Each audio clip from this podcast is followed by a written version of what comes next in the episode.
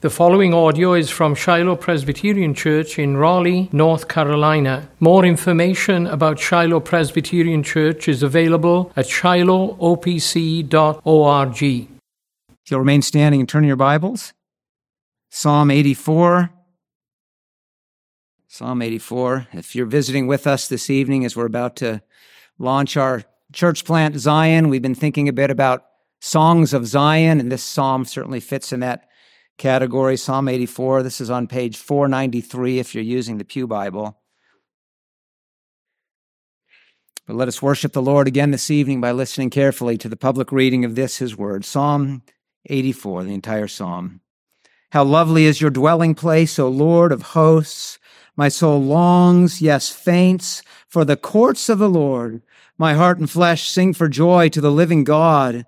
Even the sparrow finds a home and the swallow a nest for herself where she may lay her young at your altars, O Lord of hosts, my King and my God. Blessed are those who dwell in your house, ever singing your praise, Selah. Blessed are those whose strength is in you and whose heart are the highways to Zion. As they go through the valley of Baca, they make it a place of springs. The early rain also covers it with pools. They go from strength to strength. Each one appears before God in Zion. O Lord of hosts, hear my prayer. Give ear, O God of Jacob, Selah. Behold our shield, O God. Look on the face of your anointed. For a day in your courts is better than a thousand elsewhere. I would rather be a doorkeeper in the house of my God than dwell in the tents of wickedness. For the Lord God is a sun and shield. The Lord bestows favor and honor. No good thing does he withhold from those who walk uprightly. O Lord of hosts, blessed is the one who trusts in you. Amen. It's Father reading God's word. Let's look to him in prayer. Father, the grass withers and the flower falls, but your word will stand forever and ever. And we pray that you would come to us again, your people, this evening, and bless us as we receive that word. Fill us again with your spirit, we pray. May our hearts be lifted up afresh. Blessed is the one who trusts in you, O Lord. Cause us to trust in our precious Savior, Jesus Christ. Help us, Lord God, to believe and to obey all that you would teach us this evening, for we ask for this in his name. Amen. Please be seated.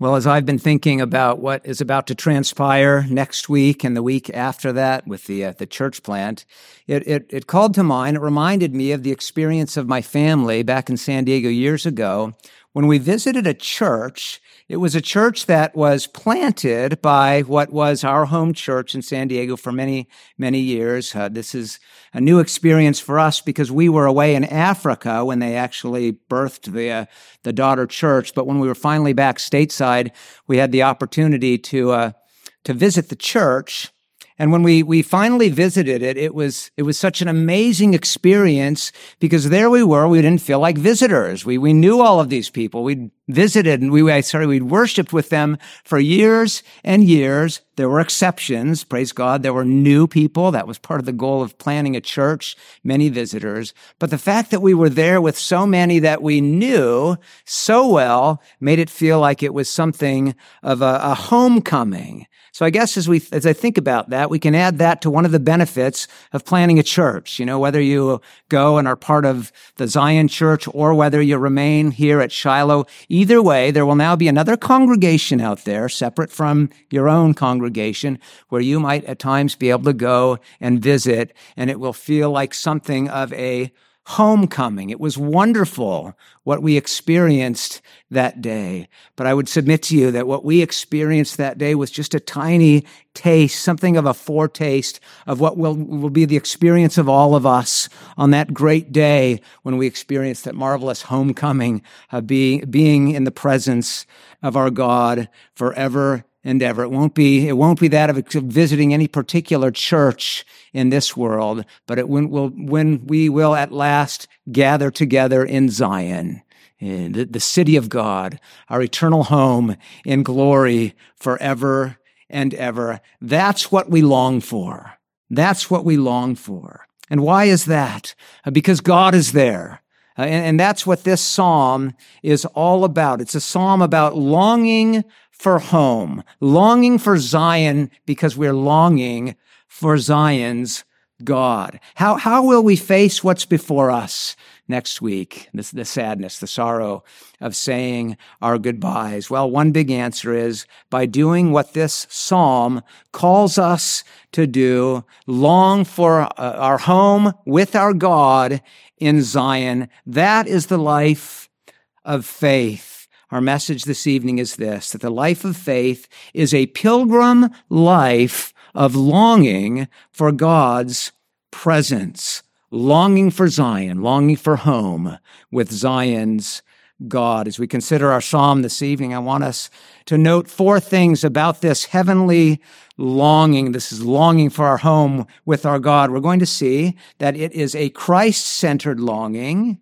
It is a strengthening longing. It is a sanctifying longing. And lastly, it is a longing that will be satisfied.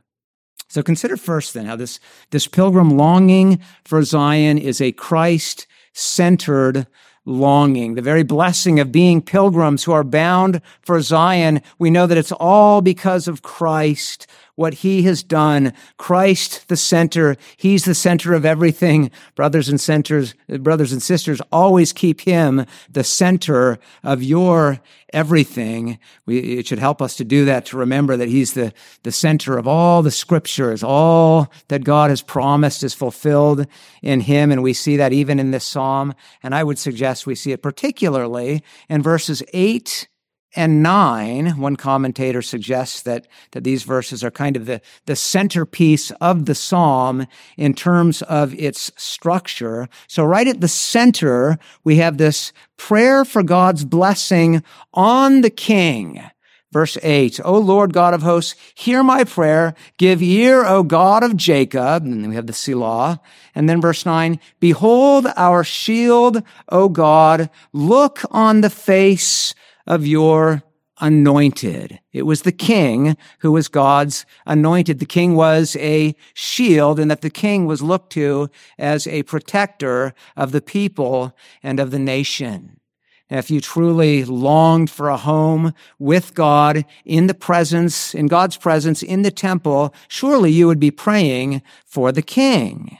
The dedication of the temple, Solomon prayed for himself. He prayed in Second Chronicles 6:42, "O Lord God, do not turn away the face of your anointed. Remember your steadfast love for David, your servant." We know that the the the, uh, the welfare of the nation was very much tied to her king. When the fa- when the king was faithful and godly, the nation was blessed. And in, as Jerusalem was blessed, as Jerusalem enjoyed peace and prosperity, well, then the ministry of the temple carried on. If we look at the psalm this evening, we don't know for sure when it was written, what, what exactly was the setting, but this prayer for the king might suggest that it was a pre-exilic psalm written before the exile, written at a time when Israel, or at least Judah, yet enjoyed uh, a king on the throne. Perhaps the psalm was written at a time uh, when, when the nation lived under the rule of a very godly king a godly king whose face shined, as it were, reflecting the blessing of the Lord's face shining upon him. The prayer would certainly be a, a prayer that the king would be faithful, but perhaps it's also a prayer that the Lord would bless precisely because the king has been godly and faithful, right? So the, the, the prayer might be, Lord God, please show concern for or look upon the face of your uh, anointed, this king who has honored you and walked before you in faithfulness. Please bless your people because of him. Now, these, these Psalms, of course, they were written not to be used only in one particular point in redemptive history, but to be used at every point in redemptive history. So they would have prayed this prayer even in sad days when they were living under the rule of a wicked king. They were to continue praying this prayer even when they'd been conquered and driven into exile, even when there was no king ruling back Judah. Well, how could that be? How could they then pray, look on the face of your anointed? Well, we know the ultimate answer is that this, this prayer, this promise speaks to the promise of the coming king, God's anointed, the Messiah. Jesus would come as the faithful king, the king as well as the priest. Interesting that we see these Psalms which focus so much on the temple, but right there they also speak about the king. Uh, they, they lived in this promise that the Messiah would be a king as well as a priest. That's Jesus. Jesus the king and the priest as well as the prophet. He is God's anointed and this psalm is all about him. The psalmist prays for God's anointed.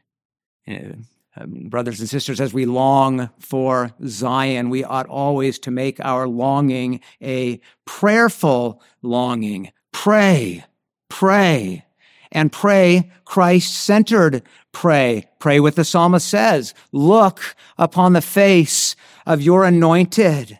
Pray thanking God for that righteous and faithful King whom God has given us, Jesus the King who reigns forever and ever. Pray, pleading the merits of Jesus Christ, what God has done in him. Pray, glorying in the truth that in him, in him, we are pilgrims and we are bound for Zion. We are bound for our eternal home as you anticipate a, a sorrowful goodbye in just one week here. Fix your eyes upon Christ and remember that that, that, that for us, because of Christ, every goodbye is only a temporary goodbye. For the Christian, goodbye is never goodbye, goodbye. It's always until we meet again, right? Until we meet at Jesus' feet. You know, the sadness of no longer each week being together. Some of you who have been, been part of this church for years and years and years, and you're having to say goodbye to those you've known for so many years, worshiped with for so many years, that's going to leave us with a great longing in our hearts, isn't it? We'll be encouraged by this truth as we look to Christ. That longing we feel will always flow out of a greater longing, longing for Zion, longing for Zion's God, longing for our home in God's presence forever and ever. Let it move you to pray. Every time we, we feel that sadness in our hearts, missing our brothers and sisters, pray for them. Pray Christ centered prayer. Pray that God would, would keep them well on their pilgrim way. Pray that God would, for Jesus' sake, keep them and keep us always longing for Zion, longing for Zion's God, longing for home. And pray that he would do so till we meet again, whenever that will be, the next time we see each other, but ultimately till we meet again at Jesus' feet in glory. That's the life of faith, longing for God's presence. It is always a Christ centered longing. But secondly, it is a longing which strengthens, a strengthening longing, an empowering longing. That might sound strange. You know, we might think about the kind of effect it has on us when we feel the absence of someone, when our heart yearns for someone. It kind of might, might weaken us, sort of zap our strength. I suppose one of the, the many paradoxes of the Christian faith is that when I am weak, then I am strong, as the apostle Paul wrote in 2 Corinthians 12, 10. This longing is a strengthening longing because it is a longing in faith. It is a longing with hope. As the psalmist anticipates the joy of being in God's presence in the temple, it fills him with strength. It strengthens him on his journey. And we see so clearly that this is a psalm which celebrates not only the pilgrim's destination, it really celebrates the pilgrimage. It celebrates the journey. In fact, if you look at the psalm, notice in the psalm that, that three times we see that word blessed. We see it in verse, verses 4 and verse 5 and verse 12. And so the first time, verse 4, it refers to those who are already there at the temple. Blessed are those who dwell in your house, ever singing your praise. But then the second occurrence is verse 5, those who are yet making their pilgrimage. Blessed are those whose strength is in you, in whose heart are the highways to Zion. And then as the psalm ends in verse 12, it's like they're, they're all brought together as one. Blessed is the one who trusts in you. That is all who trust in you, whether they're there in the temple or whether they're journeying to the temple. They are all blessed. But as we think about that, that first category of the blessed ones, verse four, Perhaps he's thinking about uh, the priests, the Levites who remain at the temple. They, they, they, they, carry out their work, their ministry in the temple. They're blessed to be there with constant access to the presence of God in the temple. And before that, note in verse three, he's even thinking about the birds. This, this idea of homegoing uh, kind of flows out of this amazing thing. He observes that even the birds are there making a home. You know, he's been in the temple uh, at some point and looked up and noticed, wow, look, the, the sparrows and the swallows are there and they're not there simply visiting. They're actually, you know, building a nest up in the rafters, up in the eaves of the temple. And suddenly taken by the, just overwhelmed by what a staggering, amazing truth that these little creatures are able to, to have a home there in the presence of God, to lay their young right there by the altars of the Lord of hosts. What a marvelous thing. But if that's great, how much greater, how, how much greater still the fact that the people, those who are, are blessed to be there in the presence of the Lord, in God's house, ever singing his praise, it says. Yes, the priests and Levites are already there. But again, it says in verse five, we see that, that also blessed are those yet traveling. Again, a blessed pilgrimage. It is a blessing to be on the journey to Zion. It's a blessing, even though the journey is hard, even though it's often filled with sorrow and pain, even though it is a journey which takes you through the valley of Baca, as we see in verse six. What on earth is the, the valley of Baca? It may be that Baca is the name of some otherwise unknown arid region through which uh, the, the, uh, the, the pilgrims would travel on their way to Jerusalem. Baca may be the name of a plant or a tree that grew in this valley. It seems to be a metaphor or a symbol for affliction. Baca means literally to weep. It's sometimes called the, the valley of weeping or the valley of affliction. And friends, all who are bound for Zion must pass through this valley. There's no way around it. In a week, uh, as we're weeping here, it may feel like we're dwelling in the, the valley of Baca right here at Shiloh. Well, how shall we endure? What do the pilgrims do as they, as they pass through that valley? Well, verse six tells us they make it a place of springs. The early rain also covers it with pools. And this is not purely metaphorical, right? So one, one of the ways God provides strength for his people is through literal physical water. We think of the way he sustained the, the, the, his people in the, the, wilderness generation, providing water out in the wilderness. And surely even here, the Lord was able to provide literal rain and, enable, and even enable his people to find springs of water. But water also can be a, a symbol for fellowship with God. And I think the idea here is that that fellowship with the, which the pilgrims anticipate enjoying when at last they arrive uh, at Zion, are there in the presence of God, that fellowship they're already enjoying even on the journey.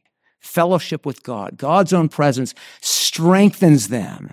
It says in verse seven, they go from strength to strength, from one strength to another strengthened by God's presence, God's fellowship. In fact, look up at verse two and just note what the psalmist is doing, even as he is yet longing to be in the temple, longing to be in the presence of God, worshiping God. We see that already he's entered in to that worship. It doesn't simply say, boy, when I get there, I am going to sing for joy in the presence of God. No, he's already doing it, right? My heart and my flesh sing for joy to the living God. My heart and my flesh sing for joy to the living God. Dear Christian, is that true of you? Is that your experience as you think about what God has called you unto forever and ever? Are you able to enter in and do that even now, even as you journey there? God wants you to think much about how lovely is that dwelling place, your eternal home in glory with God, and to, to long to be there.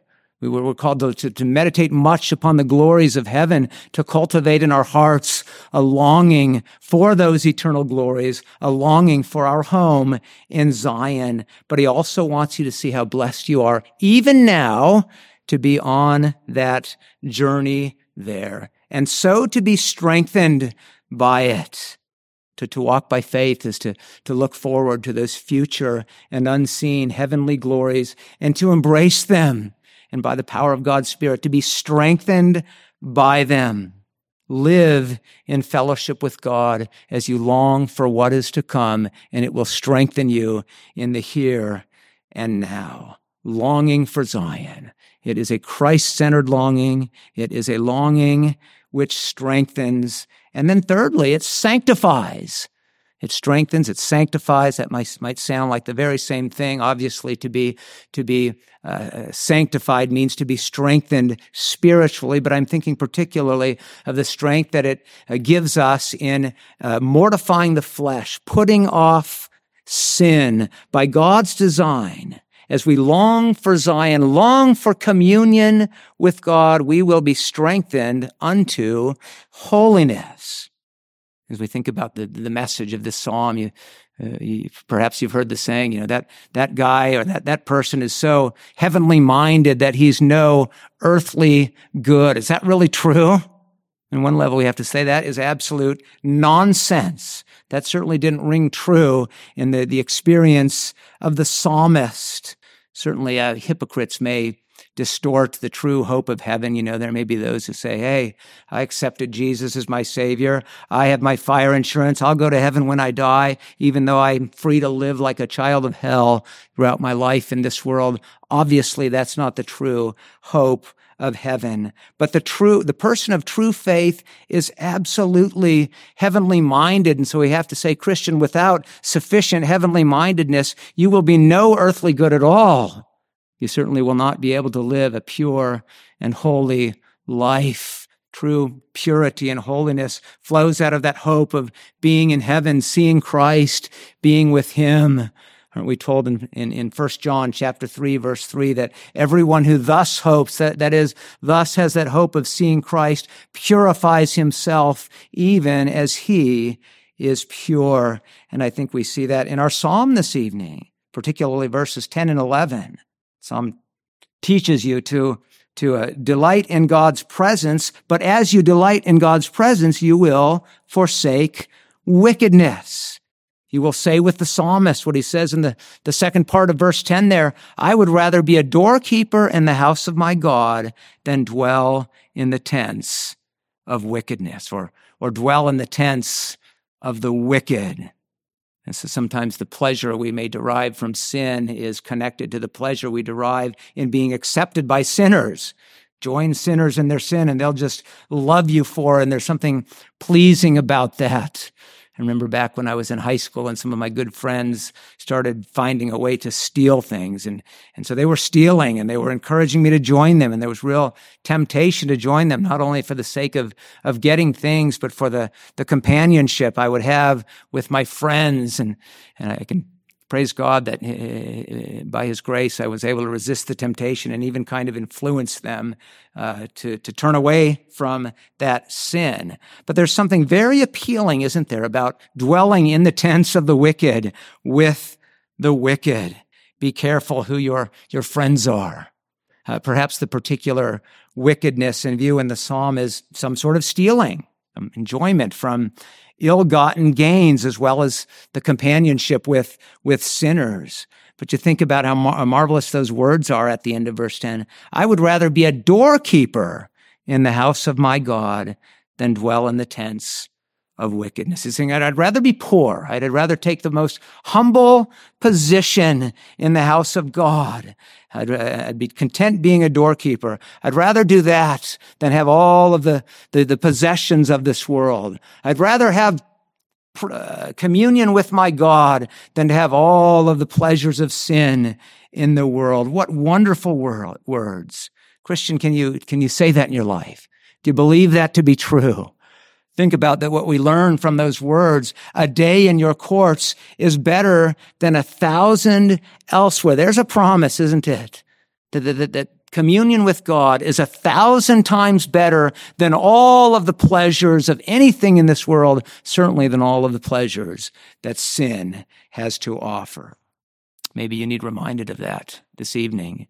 Maybe you're struggling with a particular sin in your life and it just you're finding it so pleasing, right? Uh, deceived into thinking the sin is what will give you true and lasting pleasure and happiness. You just love it so much. You can't live without it. Friends, that's a lie. Forsake the lie and forsake the sin. Do it as by the power of God's Spirit you receive what the Word teaches us this evening, right deep into your soul, the convic- conviction expressed by the psalmist, which is this, that the reward of wickedness cannot even begin to compare with the joy, the delight, the pleasure of communion with your God in his house. Friends, long, long for heaven. Again, cultivate in your heart that desire for communion with your God and glory and enjoy that communion now and you will find grace to turn away from sin in your life. You spend time with someone, you become like that person, right? So it is with God. Spend time with God. Delight to be in his presence. Spend time in his presence and you will become more like him. You'll be putting off sin. As we think ahead to the coming weeks and months, at when we when we look back on this experience of planting a church, we might ask ourselves the questions: What do we? What would we like? What would we be praying now that we'll look back and remember and think about? We learned from this experience. What will we remember when we look back? You know, when we have that homecoming experience of visiting each other's church or getting together for a church picnic I'll tell you one thing we won't be looking back and saying is, boy, I sure miss those times when we were, you know, off in the corner gossiping. Sure miss those times when you know, I was sitting there and living in jealousy and envy of that one person. Such fond memories of those quarrels we had. You know, we just couldn't disagree over this and that, and I couldn't stand that person. Now we'll look back on those things with, with a measure of shame. The Apostle Paul calls the, those things of which we are now ashamed. Let's pray and believe that we'll look back at this time and say, oh, it was hard, but look at the way God used this time to grow us in holiness, to, to, to show us the awfulness of our sin and, and move us to pursue righteousness and holiness. What a joy, what a blessing that will be as we live our lives longing for Zion. Surely, surely that will be our experience more and more godliness. And oh, how satisfying, how satisfying that will be. That's our last point. Very briefly this evening, I'm going to close with this last thing about this longing for Zion. It satisfies. Note that well. Our psalmist begins with a longing. My soul is longing. And how does it end? He's blessed. He's blessed. Oh, oh, Lord of hosts, blessed is the one who trusts in you. Why is it that he's blessed? Because God has given him the very thing that he has longed for. Communion with God. His soul is, is satisfied at home in the presence of his God. God has not left him empty. Be encouraged by that way, but by that as we, as we, uh, say our goodbyes, as we go our separate ways. You know, in a, in a few weeks or just a couple short weeks now, we're going to look around the sanctuary and it's going to feel a bit empty. Even those who go, go on to Zion, you know, the weeks may come and the enthusiasm for a new work may wear off a bit. You may even find that some who were enthusiastic members of the core group end up moving on. We, we, we don't pray that that happens, but sometimes that happens. That, that is life in God's kingdom. But God will not leave us empty. What does the psalm say? Verse 11, no good thing does he withhold from those who walk uprightly. No good thing, certainly not the greatest thing. Satisfaction in his own presence. God himself. What does it say in verse seven? They go from strength to strength. And what happens? Each one appears before God in Zion. Just think about that. Each one, every one who in true faith longs for God's presence in Zion will at last appear before God in Zion.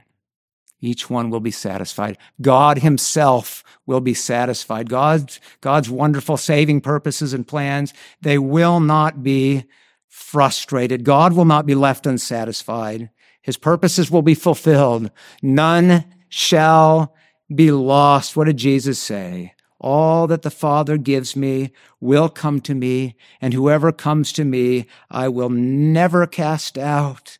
So this is the will of him who sent me, that I should lose nothing of all that he has given me, but raise it up on the last day to stand there before the throne of God, raised up in glory on the last day. How satisfying is that?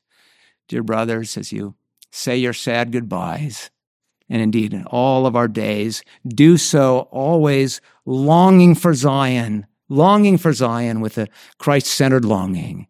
And, and therefore be strengthened, be strong in your longing, and be holy. Put off your sin, and in the end, you will not be unsatisfied. You will be satisfied on that day when we gather together to find perfect joy and satisfaction together forever at our home with God in Zion. Let's pray together.